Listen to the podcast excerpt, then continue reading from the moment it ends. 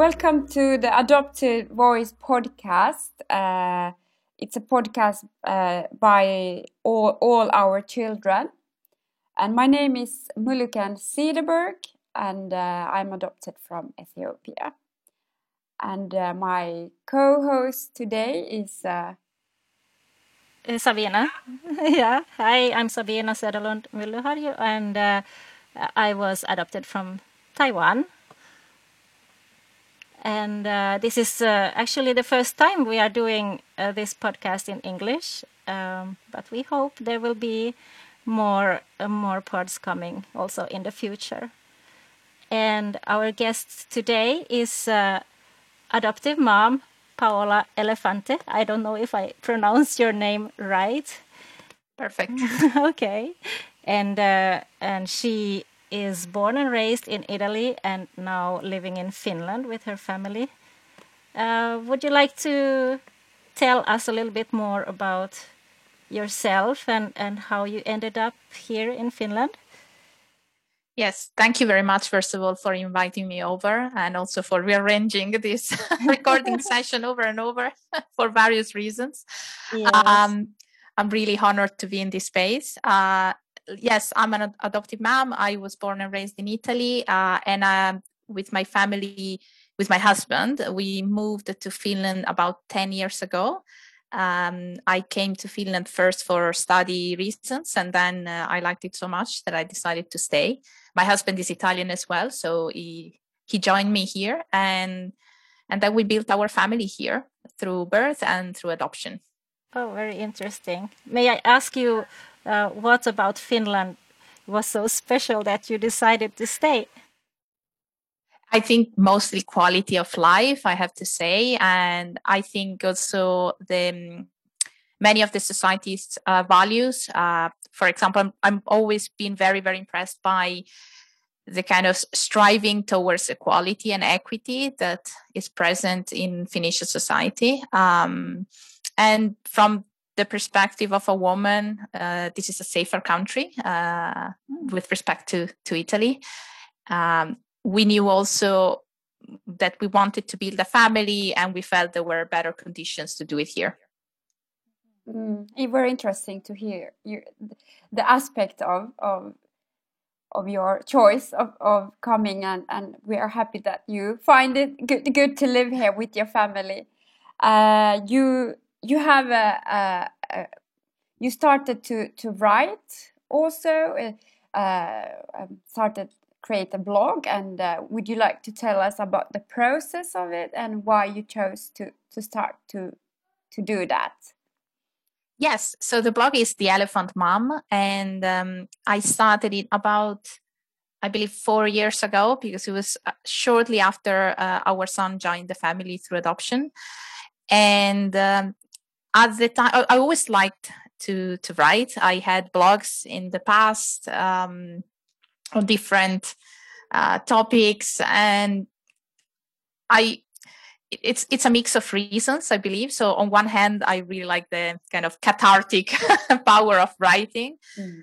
i when he came home and we were facing a lot of difficulties to, to adapting to the new family dynamics and the many struggles we, we didn't expect, I myself um, found a lot of support and help and useful information in blogs of other people. So really appreciated that those people put themselves out there and uh, describe struggles. And to be to be fair it was true also when when i had my daughter like it was very useful to to read uh, testimonies from mothers but i found it even more useful um, in adoption just because it's more of a niche topic and it can be tough to find um, testimonies and, and to feel like okay these are people who get uh, what i'm going through. There's also much more like reticence to to speak out. So I, I just thought that it, it, could be a way also for me to give back.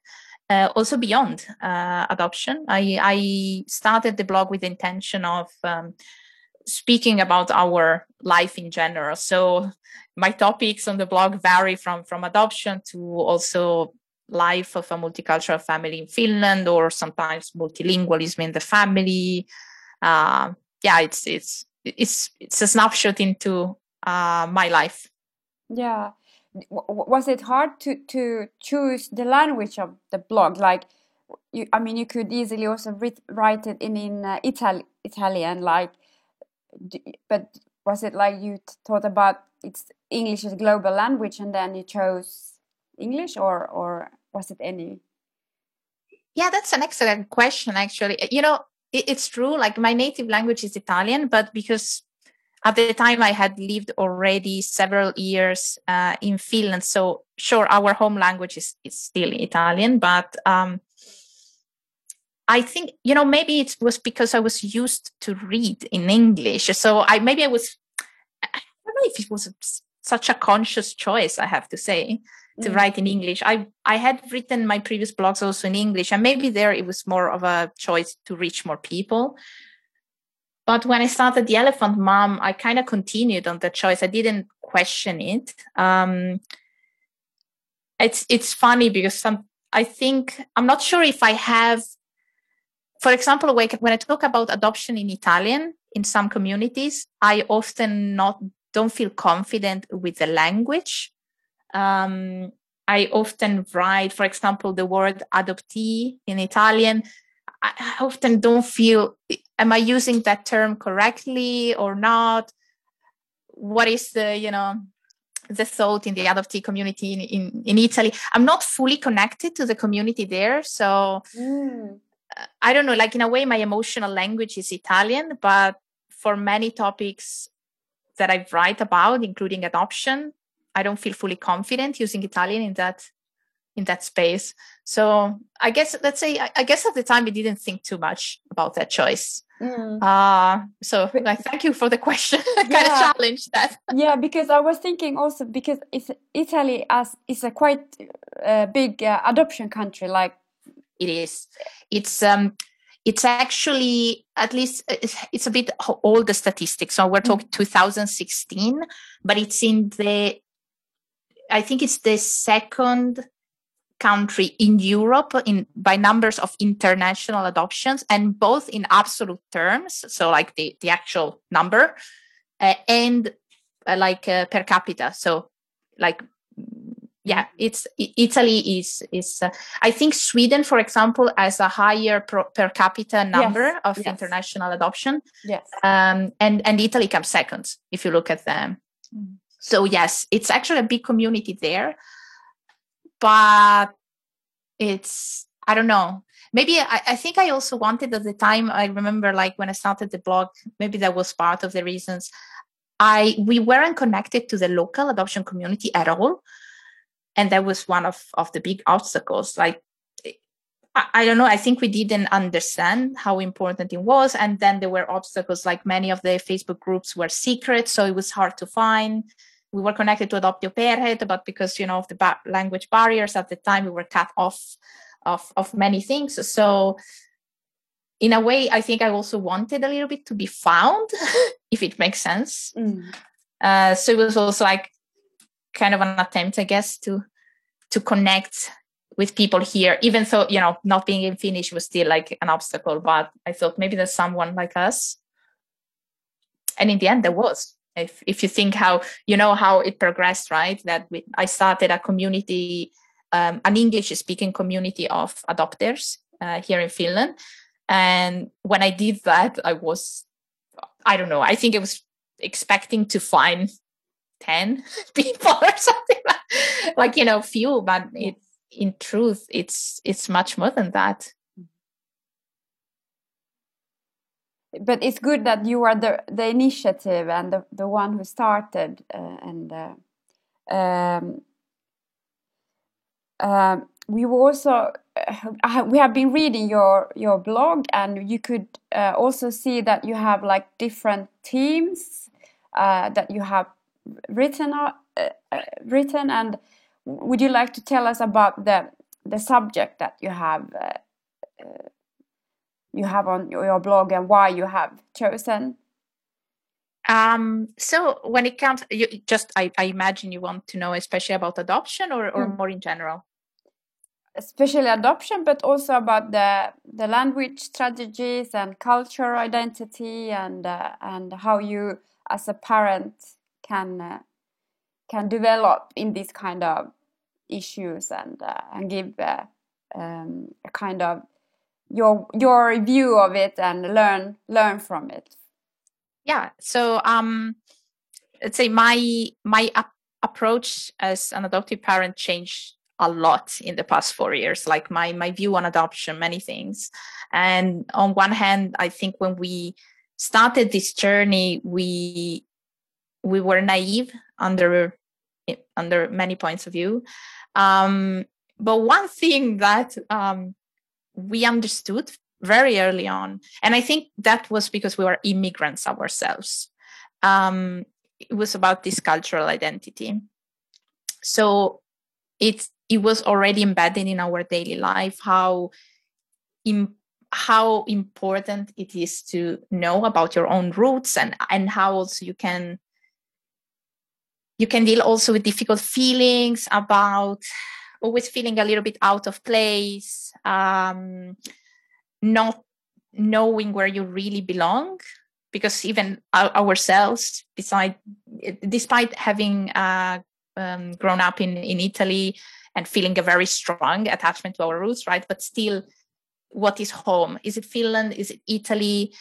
When we are here, we don't feel fully at home, but when we go back, we don't fully at home anymore. So this kind of like living in the middle of the realities and all the feelings attached to it. I mean, those were all things that we had, uh, like like confidence and um, a certain level of understanding of. So I remember that even during counseling, during the Neuvonta, we were um, we were very determined uh, to cultivate that of our future child. Uh, and we also understood at the time, I remember I understood at the time also that it, this will be hard, right? Because on one, one thing is to cultivate a culture I'm fully familiar with, right? And that belongs to me. And, and then it, it's not the same to do, to do it with a culture that honestly we didn't know anything about. Um, um, so this is one of the topics that I talk about in my blog, and I also try to apply. Sometimes I do apply strategies that I apply for Italian culture. I can do the same for Indian culture, um, but at the same time, I also understand. I see that there's there are limitations, right? Um, and it's of course more challenging uh, to to cultivate the, the Indian one. When it comes to language, uh, I write about multilingualism. Um, we are bilingual family uh, at the moment. Uh, the kids speak fluently uh, both Italian and Finnish. Um, I I don't speak about cultivating uh, birth languages simply because we're not doing it. Um, but sometimes I try to question that, right? Uh, because language is part of roots.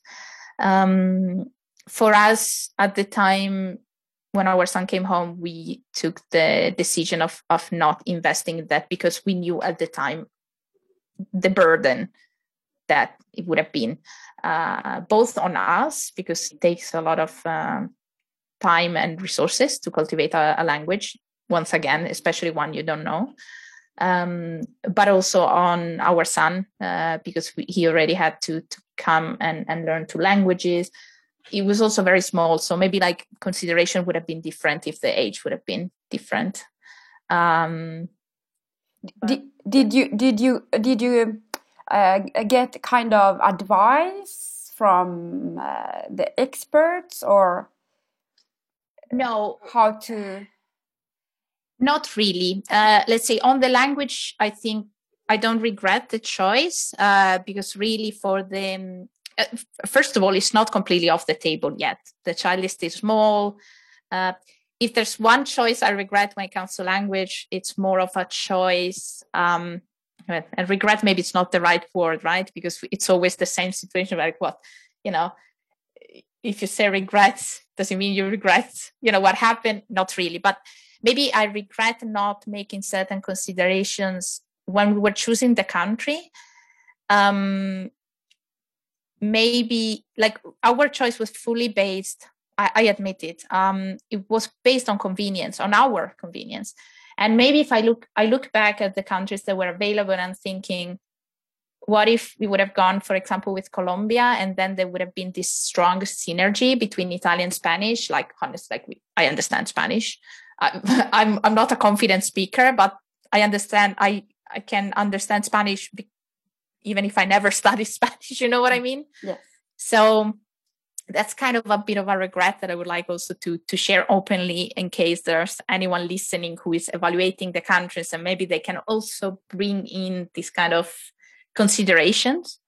Um, but when it came to choosing if we wanted to cultivate the um, in in our son's case it was the Marathi language.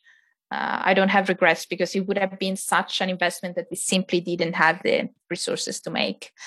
Um, when it comes instead to on a broader um, in a broader sense about cultivating uh, cultural identity, uh, we haven't we haven't uh, spoken to any say consultants or you know like uh, didn't get this kind of tailor consultation, but we we do follow a lot of um, uh, international adoptees nowadays. There are many who make this kind of content, uh, not only in terms of posts on social media they do also that but there are many who have published books um, and even workbooks and they can be really uh, useful also to to do this kind of journey in the family mm.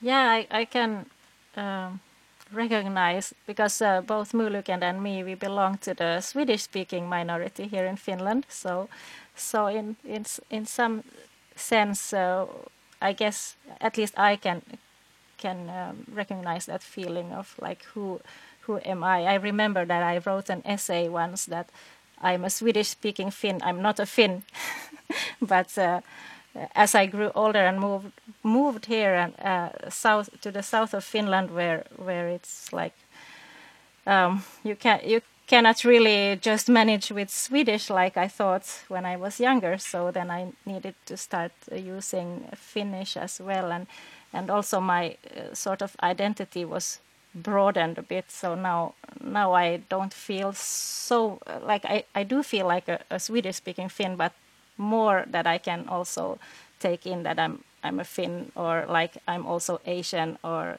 Taiwanese or, or, or like a more integrated picture. I, I remember when when i was child my parents i was six when i was adopted so i was quite old. And at that time 85 uh, there were not that many you know finland was not that multicultural society at all but there there was a guy from the same orphan uh, who, who also came to finland uh, to to study and they were kind of thinking that he could come to us to keep up my language, you know, my mother tongue language. But at the, at that point, I was so um, I didn't want to be connected to my origin anymore. I think it was a kind of a survival cope.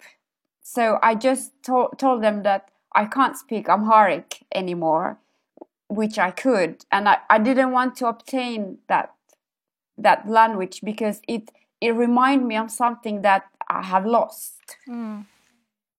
But I, I, remember when they actually really tried to to to to support me in learning or or not learning but keep it keep it you know that I wouldn't forget my my mother tongue. But I was not mentally prepared at that age to to be able to do that. But i think i think it's good if you can do it as a parent like but you have to listen to the child's uh, uh, opinion and but i think maybe it's easier to do that with a child who don't have that much memories from i don't know. I think it's it's it's so individual like yeah. What you experience and if you have a trauma but it's a kind of survival survival thing that okay now i'm here. I have to i just have to learn swedish then like. I think i was like 20 years old when when i had an opportunity to go to shanghai to study chinese among other things. And i, I thought that was really exciting and and um, well after after that since that I have forgotten uh, almost the little thing I, I learned there but I, I feel sorry now that I don't that I don't know Chinese and uh, when I uh, have been trying to look for my roots I, I cannot do anything like on my own. I need an interpreter all the time. I cannot read documents or, or things like that so but I, I do understand that it, it, it, takes a lot of energy and uh, and resources. So so yeah, I do understand. Uh, thank you, thank you for sharing this with me. And um, it's Muluken, it's true what you say. Like I I heard it from from other parents as well that there's this pushback, and it's true that one has also to to listen to the child. But it's also interesting, right? How do you hmm. you know this is kind of a situation in which, like you say, it was kind of a trauma response, right? Mm. So it would be interesting, like also to understand if parents can do something to mitigate that response and sort of like, I mean, of course, you cannot ignore the choice, but maybe you can sort of, especially if a child is small, maybe you can still find ways to expose them to the language. Um, subtly and, and yeah because yeah or, or also and and this is something that everybody can do. This the decision can be revisited as well. Um like for example with my son i noticed that he had also this pushback on on indian culture in general for a few the first years. Um but i didn't desist. Um so you know I, I was following his lead on on certain aspects. So if he didn't want to to to dress with a traditional uh, dress. That that was fine. Uh, but on the other hand, we still kept uh, attending events or or visiting our Indian friends or celebrating certain festivals. You know, just kind of because we say this is part of the family now. You know, this is part of our culture, and maybe it, it wasn't like refusing to do that. You know, but it wasn't even fully on board. Like it was sometimes I rather eat pasta than a dal, you know, uh, things like that. But now I'm happy I kept it up because now instead it's showing a lot of curiosity. Mm. So I think it's a bit of an experience to show like it's the trauma response is real. And I think it's it's the response to the loss, and it's also something I think we parents have to acknowledge. Um, it's an important show of mm. of emotions around the adoption itself mm. and yeah. and we have to accept our role in it right because mm. we are the ones who have taken the child of that cultural background mm. it is but i, I think uh, the, the the most important thing uh, is to show that it's a positive your cultural background showing in a positive and and happy way of of acknowledging it as a parent. So i think that's the most important thing. How you do it it, it, it it's up to you and what level but you have to cherish uh, and um, a kind of um, i don't know like make it a kind of a part of your family in one way or another. And uh, because that make make us as a stronger as an individual uh, when we grow up and uh, so it's it's it's really important what you are doing Paola.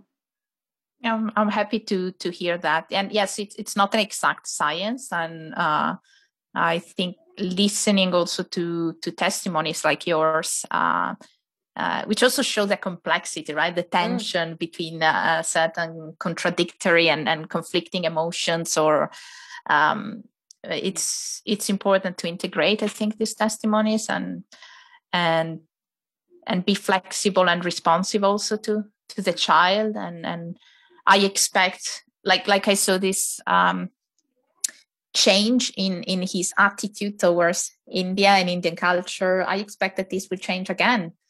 Uh, and and i also factor in that there will be like I have limitations as a parent.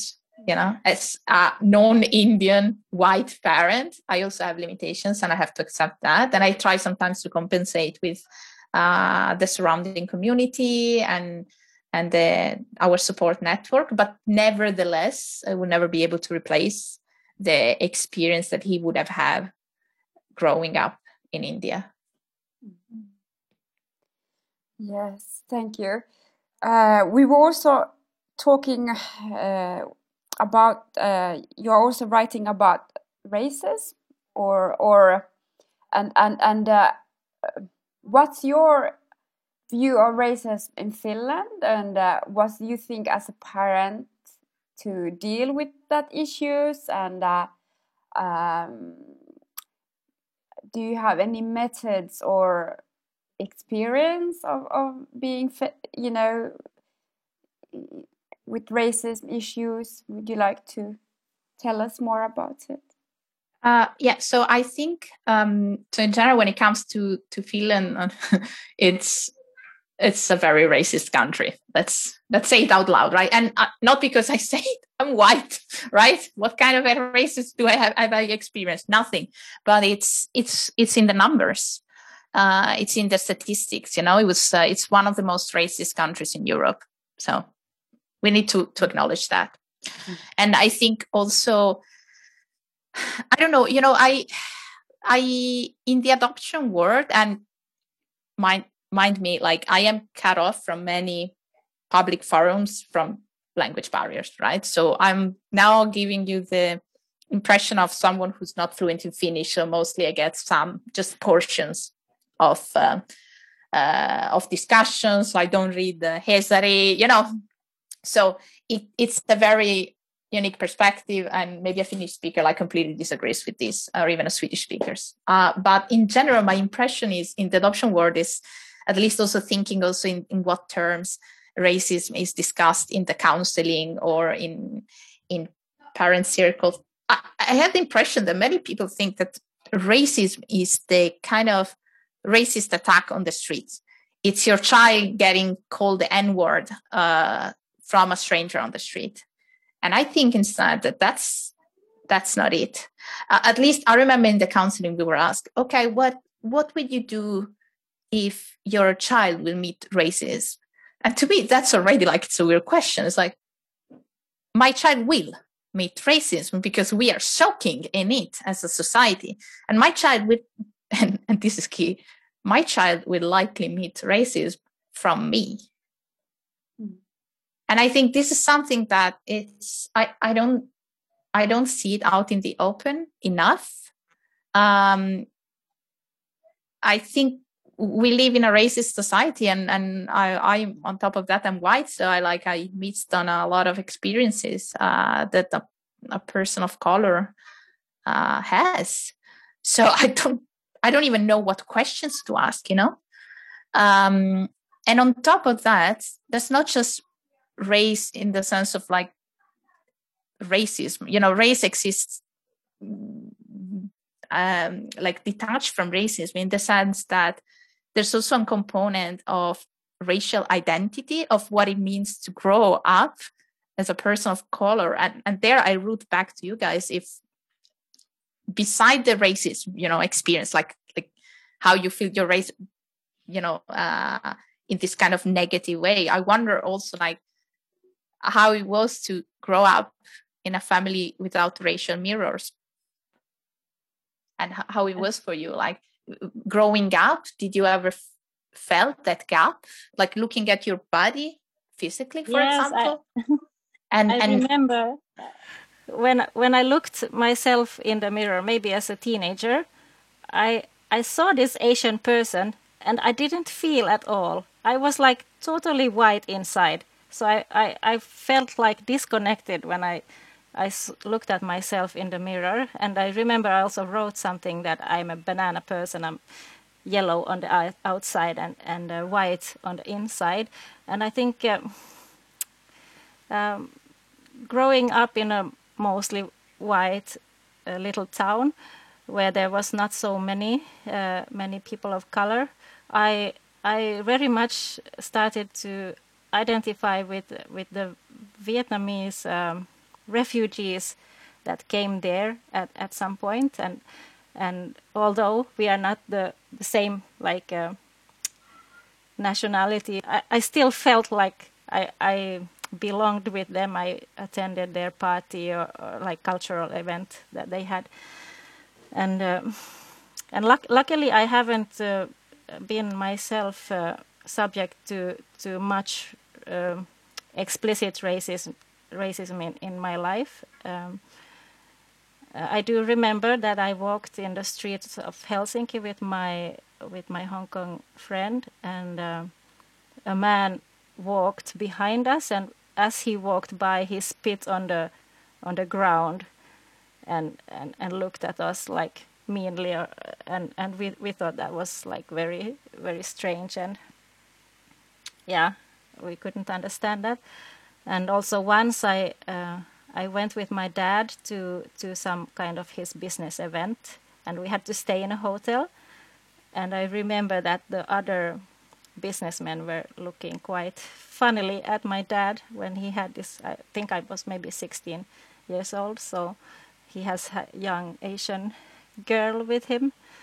So then I also like thought it was a little bit creepy. But otherwise, uh, I think I have been quite like protected from from much racism. Maybe you, Muluken, do you have some other experience about this? Yeah, it's I, maybe also I was thinking of I lived in a bubble when I was, you know, lived in the Swedish Finnish society where everyone knows each other quite well, and uh, um, maybe also when you are Swedish speaking, then you also understand about being minority. But I, I think I have not been that much, uh, or I mean, not like I haven't been suffering from racism attacks in that way. But I remember though, I during the teenage period, I, I, I kind of hate myself of being black because I want to be as my friends, and you know they were blondes, you know, and then we were going out for uh, you know dancing places and oh i felt so uh, misplaced in that area. And uh, and also when you try you know with boyfriends and so on you you need to be quite good uh, um, strong as a boy to or a boy in a teenage age to date with a black girl and there were not that strong individuals in, in where, where I live. So I was uh, really like longing for someone to love me when I saw my friends, you know, also having boyfriends and, and, and, and so on. So it was a kind of struggle and the only you know when i was a child i uh, we watched uh, Co- uh, cosby family you know this and they were the only black uh, family I could uh, kind of identify with. But uh, uh, as a as a young child, I didn't really suffered of being black. I was not that aware of that in that in that sense. It was more in the teenage time when I kind of realized, oh my God, I'm actually black. yeah, yeah, yeah. Yet I, I think if if I make the parallel, for example, with uh, sexism, right? And, and for example, there's a lot of research showing that uh, because girls get bombarded with certain kind of language and, and certain kind of role models, then by the the time they go to school, it's already you know implanted in the brain. I wonder if the same kind of reasoning probably happens also for race, and mm. maybe like another question to you could be also how was it to grow up in a country and i'm thinking i moved to finland 10 years ago and already then it was rare to be an immigrant let alone of color like if i think back 20 30 years ago i wonder how was to grow up in a country where there were no role models looking like you mm. I, I think my parents tried to compensate that by by giving black role models to me, you know, through athletics. I was really into athletics. And there were, my dad was talking about uh, John, um, like these uh, athletic stars from the States. Uh, also, my, they gave me, you know, music like Michael Jackson, uh, cassettes, and Whitney Houston was a huge, huge uh, role model for me when I was nine and ten. And my, I remember when I get that cassette for my birthday, and then I was like, wow, there is black people, you know, somewhere. so it, so it, I, I think it's, it's, it's, it was a good way of, of showing me that, that kind of aspect. Like, uh, yeah, they are good also. Uh, there is good role model, and they are really good in music and athletics. And but did it matter to you that they were not in Finland? It, uh, I was, I was not really. I don't, I don't. I don't think I. I didn't. I didn't think about that. I, I was just happy that they were somewhere, like out there.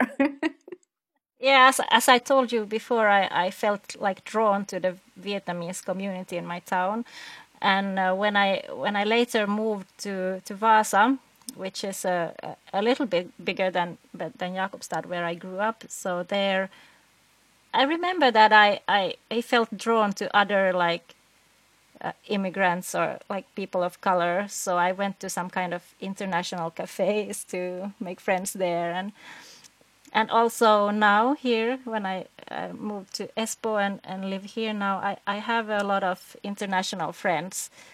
So somehow I I think I have been drawn to making friends with other Asians, especially. Um, for example, uh, godparents to our children are are from Malaysia and Thailand and and and um, Singapore and China. So uh, I guess we we want to keep that uh, kind of Asian, uh, or I at least want to want to keep it like near my family and also near my children when they grow up. Yeah, and that's so good, Sabina, that you are doing because I haven't been doing that to my family and my child, and because he, I have a we have a son, and and he sometimes kind of think it's quite a burden for him to have a mother of color. And uh, especially when he was in the kindergarten, they actually realized that he he had really big thoughts about uh, who is he.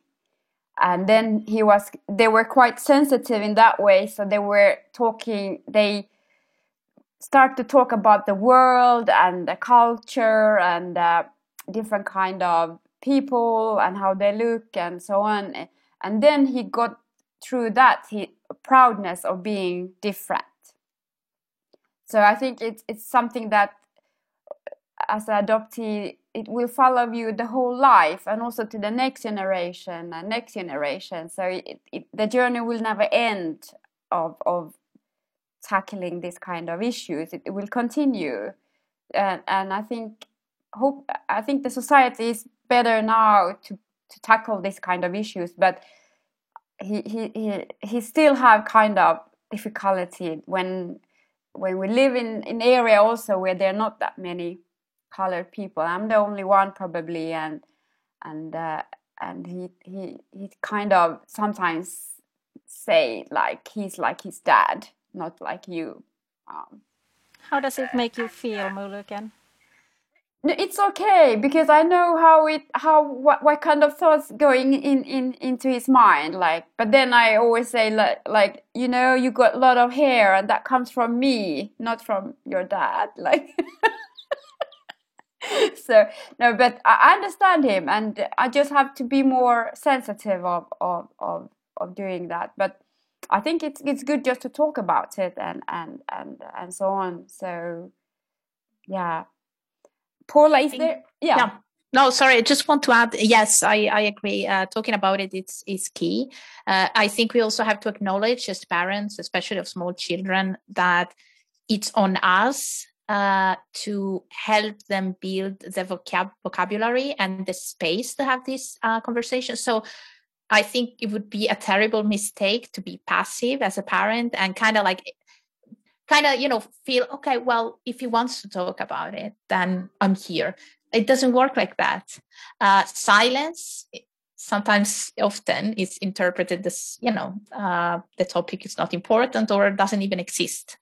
Um, it's i think it would be just a, another manifestation of a colorblind approach. Mm. and so i just want to add as a parent i think it's very very important we also and especially as a white parent because once again we don't even know what questions to ask you know? Uh, it needs to be we need to be intentional in building that kind of dialogue and being even the first to you know initiate it sometimes and then see how the child reacts.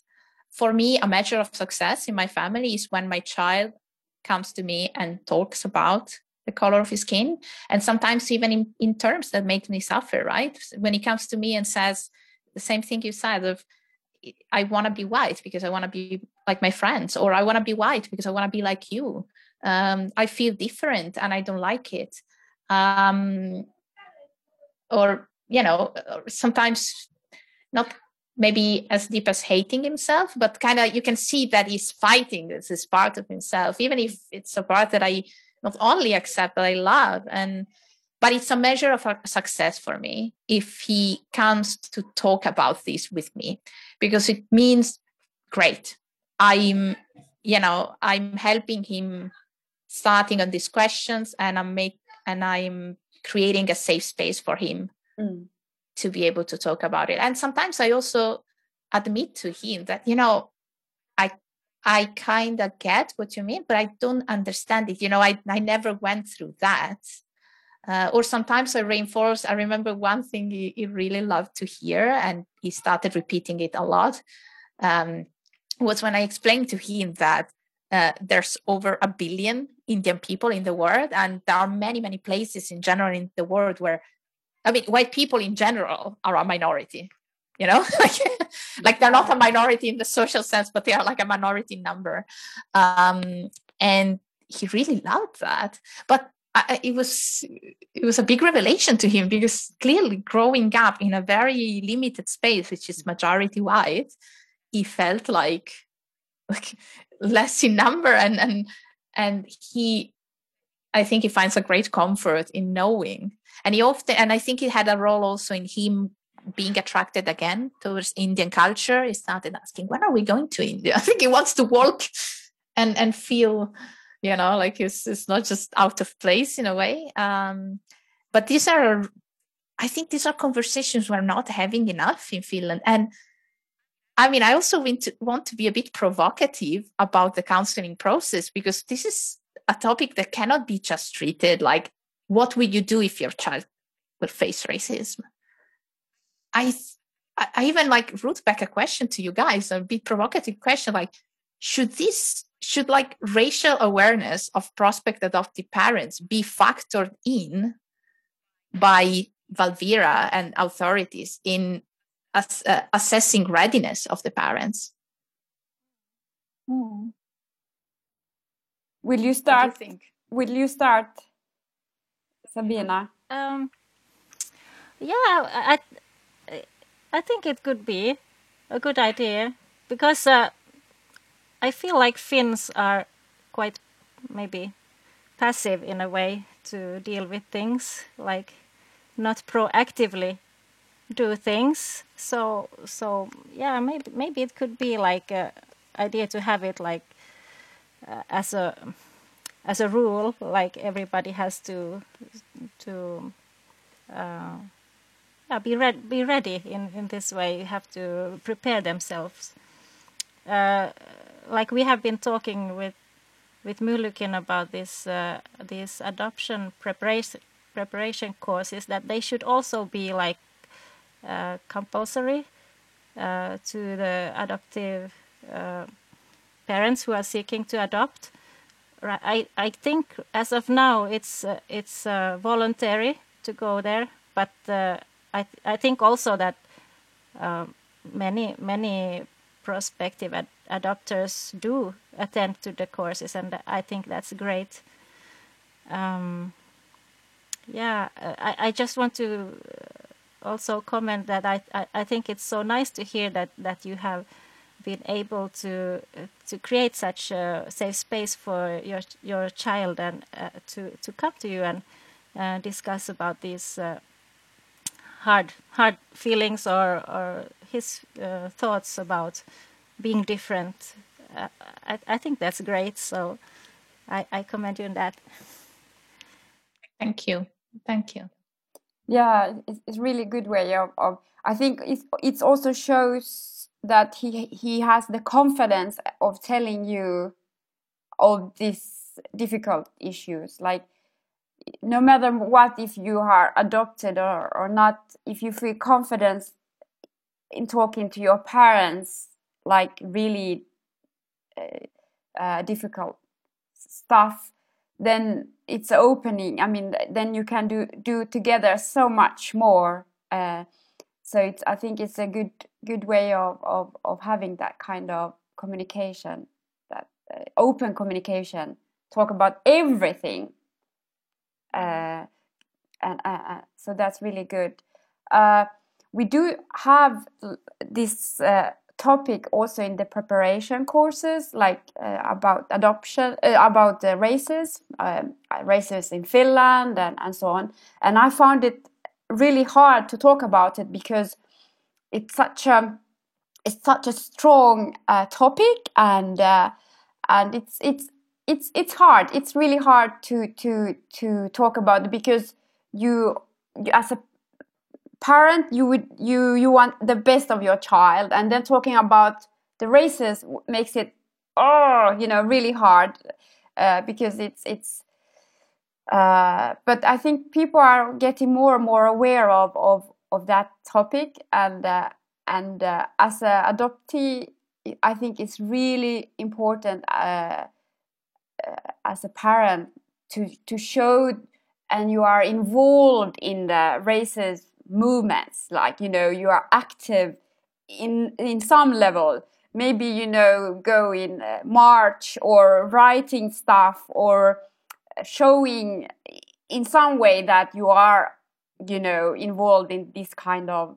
uh, movements. Well you uh, cannot afford not to. I mean as a as I an know, adoptive parents cannot afford not to and they need to amplify the voices of of uh, adoptees and also of, of people uh, who fight uh, for for uh, racial equity and anti-racism. Like that's there's no compromise there. Like it's, indifference in our position. Mm. it's complicity. Yeah. it's yeah. there's no middle ground here. I'm, I'm i'm i'm really i'm the i have the same same view as you are and i hope that kind of uh, progress is is you know increasing amongst the parent like uh, that they feel that they have to show and be involved and uh, at least from my point of view, it, it, had a huge impact. Like that, my parents. I mean, they were really shy as a as a person, but they they showed in in, in words that they were against, or and um, they there were no question about it. They were on my side in in this topic. Uh, Sabina, would you like to ask the the last questions, or do you want to add something? oh, our, our, is our time up already? Yeah, maybe. Um, Paola, do you have uh, anything uh, else you want to talk about parenting in an adoptee-centered way, or did, I know you have been writing about this. It's it's a big uh, a big conversation i think i think maybe like if if i want to say something a bit in general for and especially addressing parents right because that's kind of my perspective uh, but i'd love to also mm-hmm. hear what you think is that we need to be very very intentional in not taking things personal in mm-hmm. in adoption. And this is valid honestly for for parents in general but i think in because we have in adoption we have first of all many limitations right? We are not the biological parents of these children um, we don't we're not racial and genetic mirrors for them. Uh, we even if we cultivate their birth culture it's not our culture often in most cases. So we have a lot of limitations. Um, and probably we feel them at conscious or unconscious level. Then we have our own grief also partly because of these limitations and and um, partly not. Um, and it can be very and, and then there's also like sometimes the, the, the day-to-day challenges of, of uh, uh, parenting children with trauma right? And then I, I know very well it can be hard. I think we need to to make sure that we don't center um, our parenting on our on ourselves. And i think the world around us in the adoption world will encourage us to center. Like adoption is very much centered on parents right? Mm. um and and partly because you know our kids uh, also for age reasons they they don't have a voice right? We we're speaking for them. And so i think we are living in a system that encourages us to center uh, ourselves uh, and we also have many because of our grief our limitations we also like that's another thing that pushes us in that direction. So i think we need to be very intentional in fighting against these trends and and question thing by thing um, approach by approach and always be I, I think for me it's, it was very liberating also to acknowledge these limitations and frankly also my role in my son's grief. Like i was saying before i have a role i had an active role in eradicating my child from his birth country. I have an active role in him growing up in a white family and and in in even a white country. Mm. so i mean and and and when i you stand there it can be very easy to like just face guilt and and then like be defensive and and but i think we need to be instead we, we need to break through that and also live with that and take responsibility for some of the aspects of adoption and and the life that our children live and and try to see how we can mitigate that. And yeah so i think in in general that is kind of what is at the bottom of trying to parent my child like centering things on him and in day-to-day life it translates in many many actions. And sometimes i have to go back on some choices i've made. So it's it's not an exact science. It's a journey. And but it's very very important to start it. Yeah. I, I love how you say that you have to be intentional as a parent. I mean Muluken, and I are also parents and, and, and that's exactly how it is. So so I mean yeah. It's not just for adop- adoptive uh, families. It's it's for for every parent to to really think about yeah how you how you how you interact with your child and support support him or her. Definitely. Is it is it also about the moral and ethical aspects of it? Like uh... it's uh, i don't I don't have a clear position myself with myself about the ethic of adoptions. I have some days in which I wake up and like, dismantle everything. or when I feel even like, what have I done? And I, I, I don't know. I know this, let's say, there are better people like more prepared than me to discuss the ethic of adoptions. I think what I can say is that like as a parent in my position i i realize that sometimes i am in the position of like kind of facing difficult difficult topics when it comes to the ethic of adoption.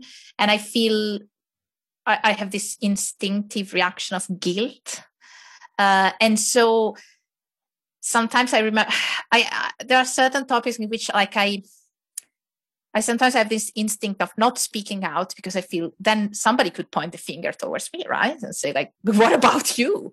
And and I know I'm not the exception, you know, like I, I and it can be re- very hard sometimes to like kind of make these things coexist. And usually what I what I try to do is like I try to force myself to speak out because like at the end, like to, to really check with myself, okay, this thing is is not right you know like we need to change it and and try to let don't let the defensiveness go in the way um and I think many parents face this kind of conundrum. And I think it's also one of the reasons at the bottom of why few adoptive parents, and I, am not talking about Finland specifically, now I'm more projected in a kind of an international uh, vision because that's what I'm most familiar with, uh, especially through social media or um, but I think this is at the bottom of why many adoptive parents struggle to be radical in supporting adoptees because I feel they feel in this kind of conundrum position in which admitting that certain processes or approaches are wrong, you know, and having benefited from that. Mm. And it can be really hard. Like I, I myself struggle with, with that. Um, and I think sometimes I, I admit to i think I, I i feel mostly liberated when i admit that there are certain aspects of the system which are deeply wrong and i have benefited from it it's this is how mm. it is mm. uh, and but because i have benefited from him doesn't mean I cannot have a role in trying to dismantling the system in the first place. Mm. You know? Mm. And I have mm. met a lot of resistance, especially I have to say, remember like I had this conversation, especially with prospect adoptive parents in Italy through through Facebook uh, in the past, in which they can be very aggressive also saying like, well, it's easy for you to say because you got your child already. It's just a horrible thing to say, like you got your child. But it's it's well yeah I, yeah it's true but i can always yeah. go back and question also the, the how things have done and some of the things i, I didn't know at the time even um, so i think we need to we need to accept that there are these contradictions uh, also when it comes to ethics and to keep questioning and also to yeah not not at our own emotions or or our or the evidence that we have benefited from a system like we shouldn't it's like white supremacy right i benefit from white supremacy but this doesn't mm.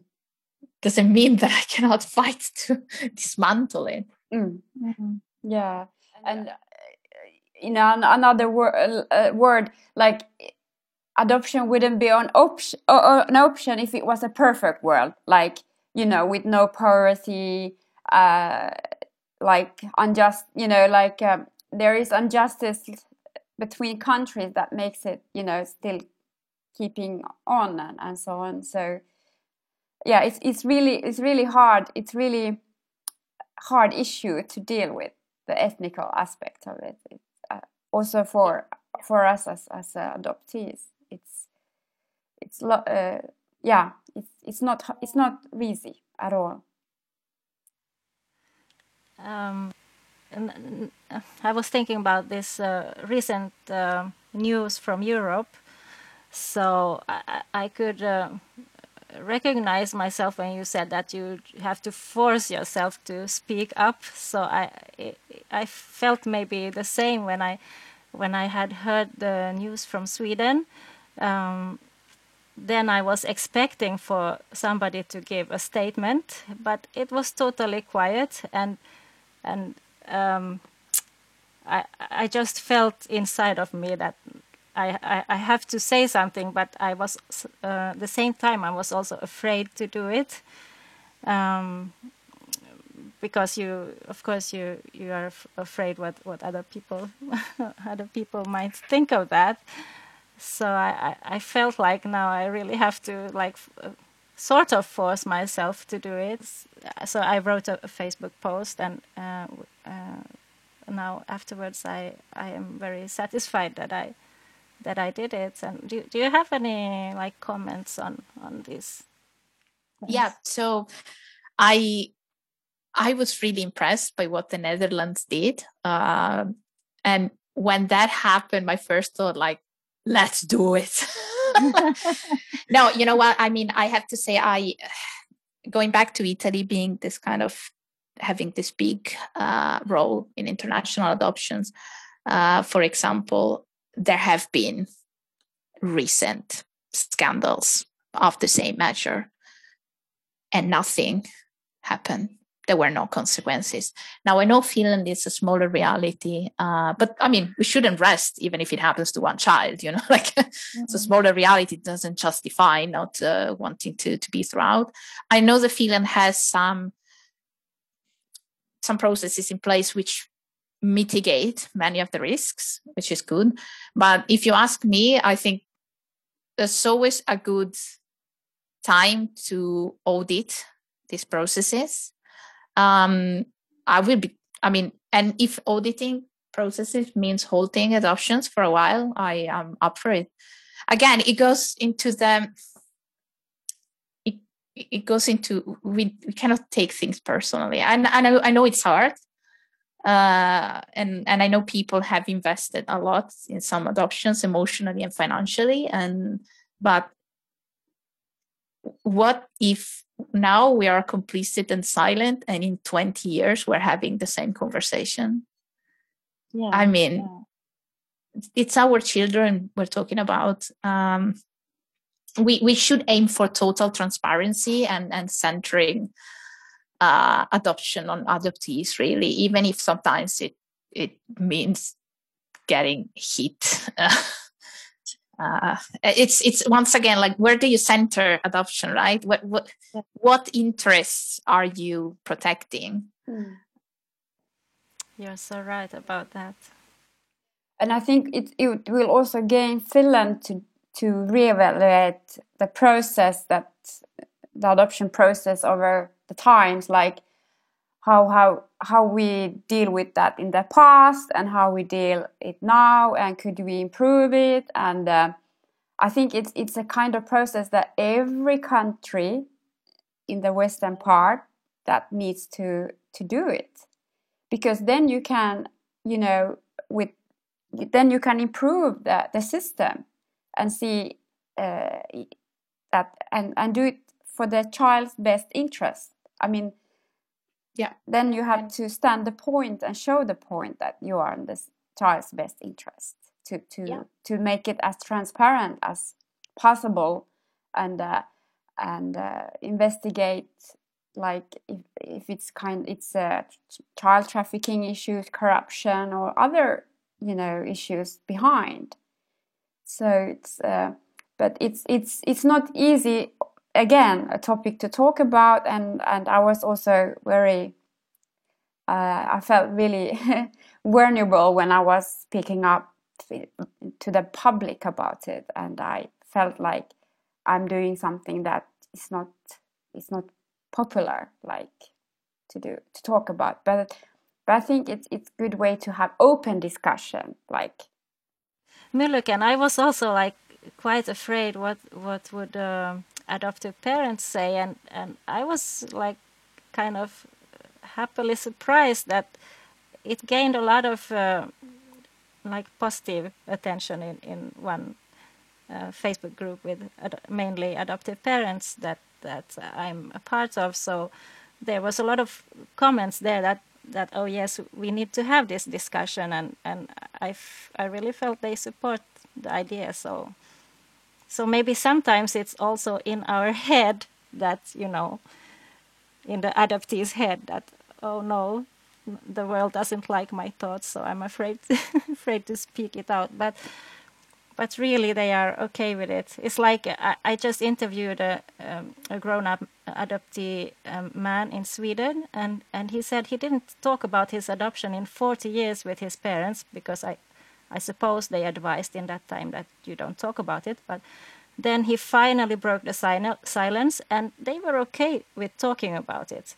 So so he had built up in his head also of course um, nowadays we don't do do like that but but they had been advised like that so so i don't know maybe they could have also um, learned something new during the years but it goes back to being silent, right? When yeah. we're saying as a parent, you need to take the initiative and, and, and be intentional in creating those spaces.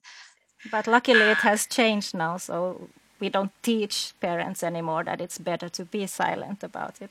Yeah, I, I, think I'm I'm happy to hear that like adoptive parents in Finland are kind of supporting uh, this proposal of of being bold with this. Mm-hmm. I I think as adoptive parents, we have to be very intentional also there.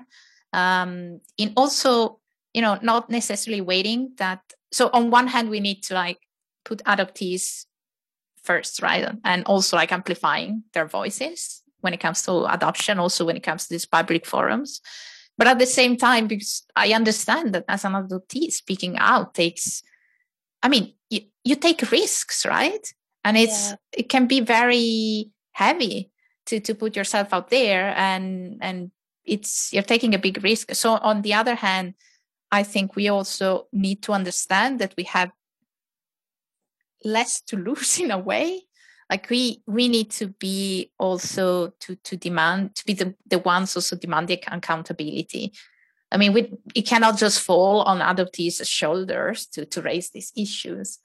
We need to be there and be there like barking like and it feels really good to have the like adoptive parent support in in this kind of matter uh, is there anything more that uh, you want you would like to add, Paola? Uh, we went so over time. I think yes. I think it's good to yeah. wrap it up. Yeah. Thank you so so much for this time talking to us, Paola, for taking part in this podcast, and uh, we hope that we could do again something uh, and um, it, it, was also interesting to do it in english and uh, also through zoom uh, this time because of the current situation with covid. And uh, i hope that we can air this uh, podcast and it's the, the sound is is having good quality Yeah, thank you so much for for having me. And if you plan to have more episodes in English, like maybe an invitation out there, if there's any English speaking adoptee in Finland listening, to just come forward, right? And because I bet you would love to have them as guests. I know there must be adoptees among the expat community, so come forward. Would love to hear from you. Yeah, definitely. we would like to to have more more people uh, in English and, and, and talking about these issues. So we agree with you, Paola. Thank you for all listeners and uh, hoping that you have uh, enjoyed this conversation and uh, be active and uh, and write to us if there's something that you would like to to talk about, or we could also bring it in the in the podcast. Uh, take care, everyone. and uh, have a good day.